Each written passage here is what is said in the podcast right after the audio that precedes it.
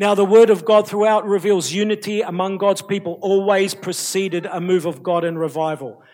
In Exodus chapter 19, verse 1 to 25, before the Lord manifested his presence on Mount Sinai, he commanded Moses and the Israelites to unite, consecrate themselves for two days, and then and only then, after they obeyed him to do that, on the third day, did he manifest his presence on the mountain in a cloud of glory.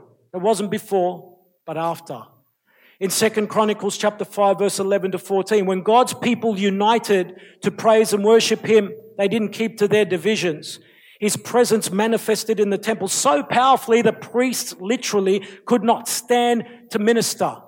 It says they couldn't stand to minister. In other words, they fell to the ground and they couldn't complete their priestly duties. Then no wonder when we worship God or there's prayer, the presence of God manifests, people start falling in the spirit. And there are churches and denominations who say that's demonic. How can you say that's demonic when it's in the Word? When it happened in the Old Testament? In the Old Testament. Of course, Satan has his counterfeit. But I'm talking about when God truly moves and people are truly falling in the Spirit. That's not demonic, that's biblical. Don't listen to anyone who says that's not from God. We've seen too much to believe them. And we're going to choose to believe the word rather than them. Amen.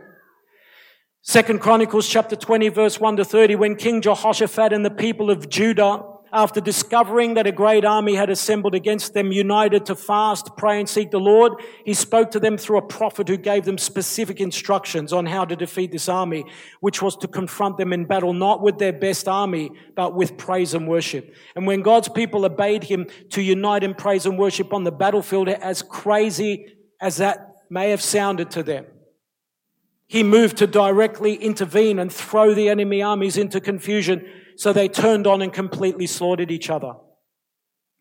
So we see the same thing happen twice here. The first time is when God's people unite to fast, pray, and seek the Lord, He moves and speaks to them through a prophet among them who gives them instructions on how to defeat these enemies. And the second time was when they went out on the battlefield in praise and worship.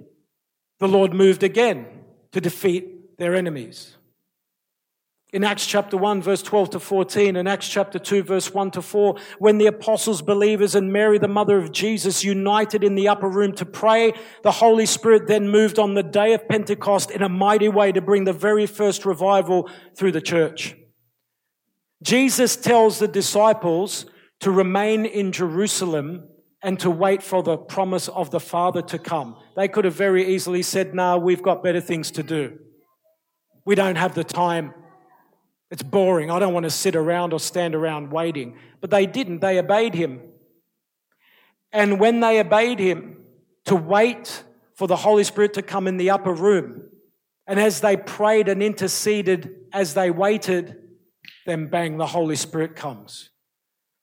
Now, I already said it. What were they doing while they were waiting for the Holy Spirit to come? They were praying and interceding. It tells us very clearly there. They were praying and interceding for the Holy Spirit to come.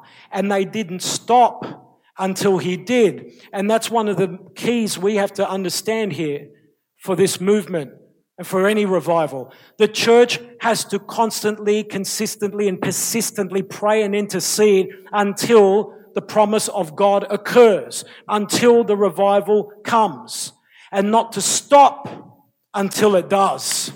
That's the key. The enemy cannot defeat a people, especially God's people, who make a decision to be determined, to persevere, to persist, and to continually pray and intercede, fast, do whatever the Lord's telling us to do until the promise of God comes to pass.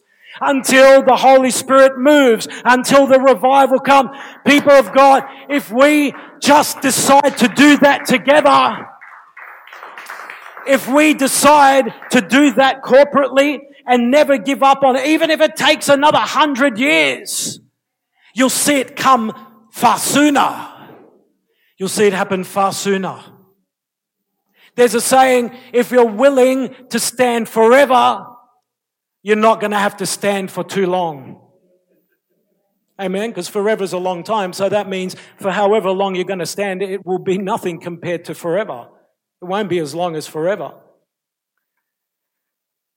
Disunity produces the completely opposite results. And I call disunity a plague in the body of Christ. At the moment, we've got the coronavirus, the Delta strain, the Omicron strain, and a dozen other viruses. They're called plagues. But disunity is a plague of the church, or one of them at least. It's a plague in the church, and it needs to be addressed.